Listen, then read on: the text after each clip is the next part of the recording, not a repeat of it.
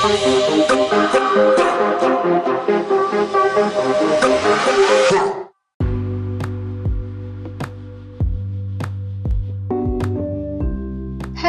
welcome to God, the Bible, and Spiritual Things Explained, where you get insight surrounding God, the Bible, and spiritual things that you may or may not have heard before.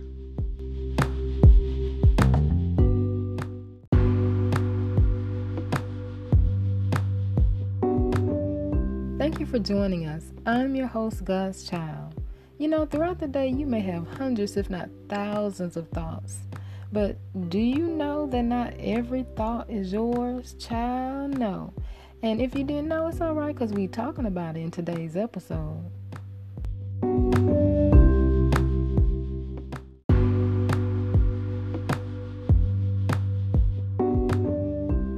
You know, some thoughts that we have may actually come from God, and that's a good thing. For instance, when we get revelations or when something bad happens and you say to yourself or to other people, something told me, and usually that something is God letting you know that there's danger ahead or to warn you from doing something or to do something to prevent something from happening, but you didn't do it, so the bad thing happened. Well, an example of a thought coming from God can be found in Matthew 16 verses 13 through 17, which reads Now, when Jesus came into the region of Caesarea Philippi, he was asking his disciples, Who do people say that the Son of Man is?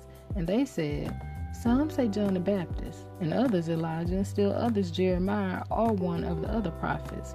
He said to them, But who do yourselves say that I am? Simon Peter answered, You're the Christ, the Son of the living God. And Jesus said to him, Blessed are you, Simon Barjona, because flesh and blood did not reveal this to you, but my Father who is in heaven. So that thought that Simon Barjona, Simon Peter had at that time, Jesus recognized it was from his Father. Only the Father could have revealed that to him. So that was revelation, a thought from God. So you need to know some thoughts that you have could actually be from God.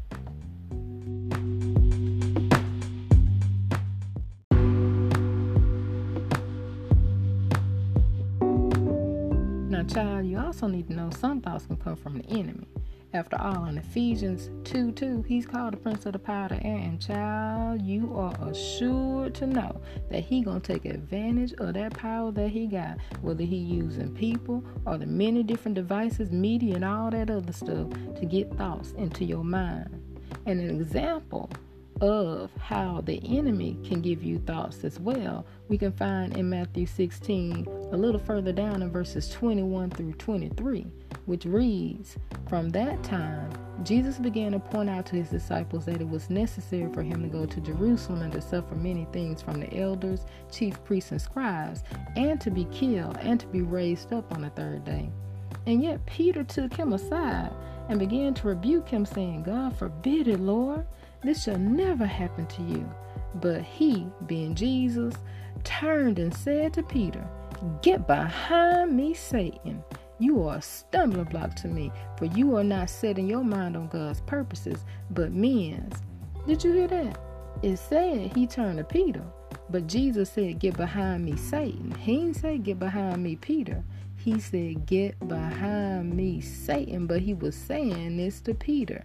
So that's showing you that that thought didn't come from Peter. Just like before, the thought that he had, he said, My Father has revealed this to you. Because the other disciples couldn't think of it on their own. He said, This didn't come from you alone. This came from my Father. But down here in these later verses, the thought that came from Peter, which he verbalized to Jesus, Jesus understood that one from his father and it wasn't directly from Peter, but Peter hadn't taken hold of the thought. However, the thought originated from the prince of the power of the air, Satan, which is why Jesus said, Get behind me, Satan. So you need to be aware that some thoughts that you have may not be your original thoughts, they could be from Satan, that prince of the power of the air.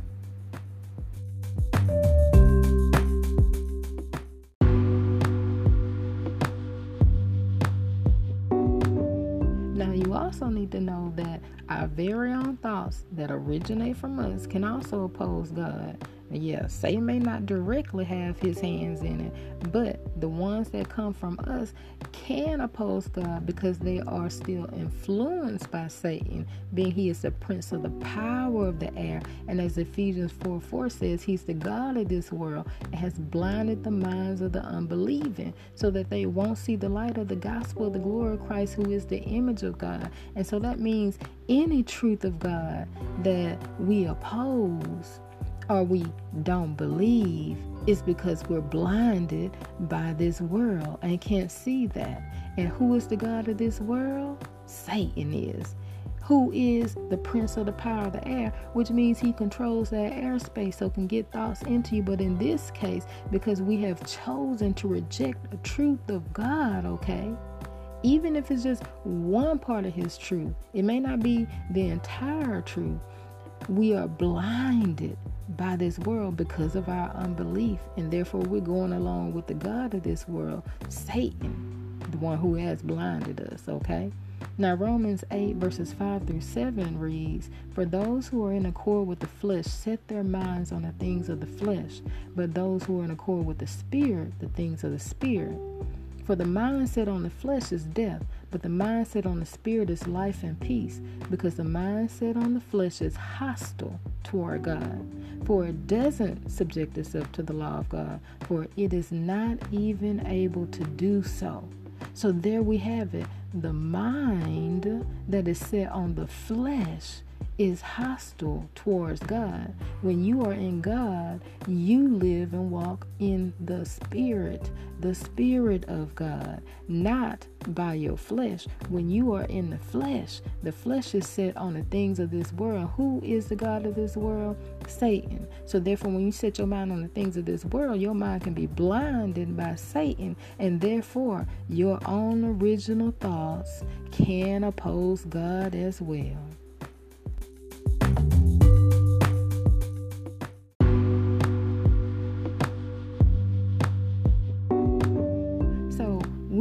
Utilize the discernment that we have available through God in order to distinguish between thoughts that are opposing God and those that go along with God, that agree with God. And when we find those that oppose God, then we need to do what 2 Corinthians 10, verses 3 through 5 tells us. For it reads, For though we walk in the flesh, we don't wage battle according to the flesh. For the weapons of our warfare are not of the flesh, but divinely powerful for the destruction of fortresses. We're destroying arguments and all arrogance raised against the knowledge of God, and we're taking every thought, every thought captive to the obedience of Christ. So even though we got this flesh here, once we subject ourselves to God Himself, we're under His authority.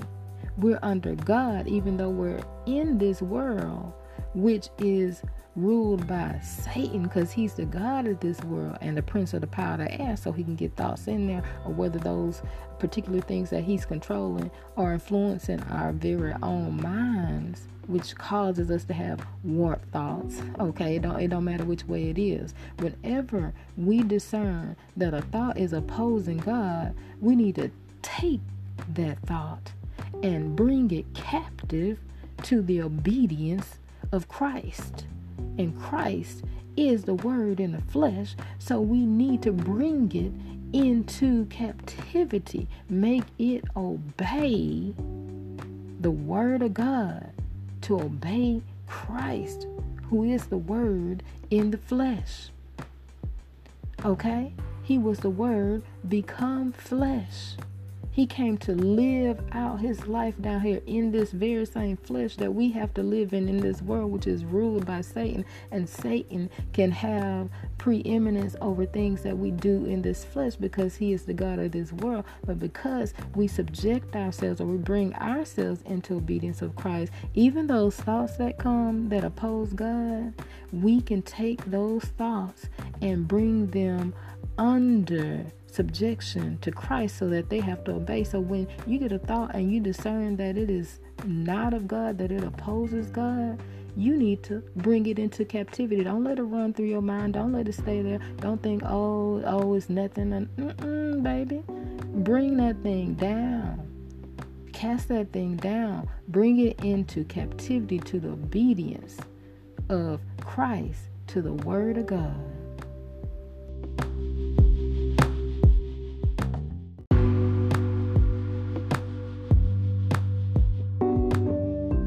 Part of discernment is knowing the Word of God and having it in us so that we're able to distinguish those thoughts which are not from God and to cast them down. And Hebrews 4:12 tells us that the Word of God is living and active.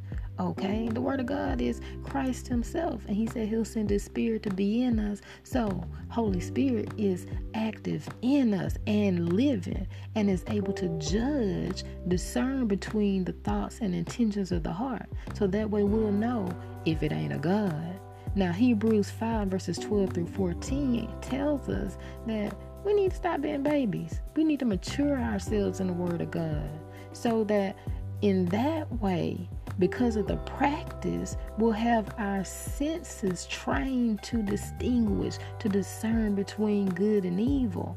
I remember I was in this one country and this person had become a Christian, but from the start of me being in that country, okay, and I was there for several months, okay, for basically almost the entire school year. I had missed like maybe uh, maybe a week or a couple weeks or so. I can't I can't remember, but I was there for months. Okay. From the moment I got there, the person revealed they was a Christian. They kept on talking about something. They was a baby Christian. Now keep in mind, they was a Christian before I got there. Okay, they was they was a Christian.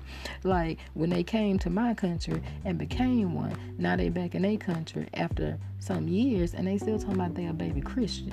Now even if you was a baby Christian when I got there, I was there for several months. At some point, you grow up, but that was their excuse, okay? They was choosing to say that they was a baby. Therefore, they wouldn't have to, or in their minds, have to stand up for the word of God when others were opposing it. But they were choosing to keep themselves there. Like Hebrews 5, verses 12 through 14 says, Y'all need to stop being babies. You still on milk. By this time, you should have been taking solid food. You should have been matured in the word of God and the things of God. However, when we don't mature ourselves in the Word of God, in the things of God, by our spirit, then we won't be able to come to the point where we have practiced enough so that we have trained our senses to be able to distinguish between that which is good and evil. And in order to be able to distinguish and know when a thought is opposing God, you're going to have to be mature, baby. You're going to have to be mature. So you need to go ahead Get off that baby food. Get off that Similac, child. And you need to mature yourself in the solid food, the things of God. You should be going up and up and up and up.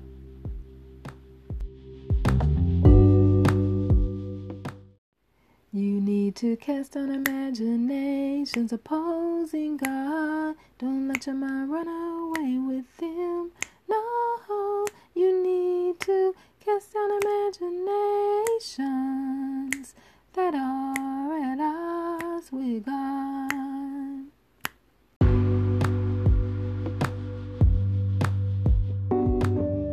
So remember, not every thought you have is from you, but when you keep it, you take ownership of it. That's why you got to discern them things, know where they coming from. And when you have any, any that oppose God, cast them things down, honey.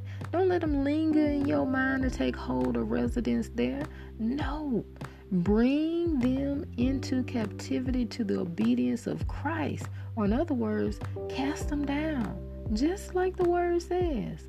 But don't just take my word for it. I encourage you to do your own study, pray, and read the Bible so you can know that you know that you know.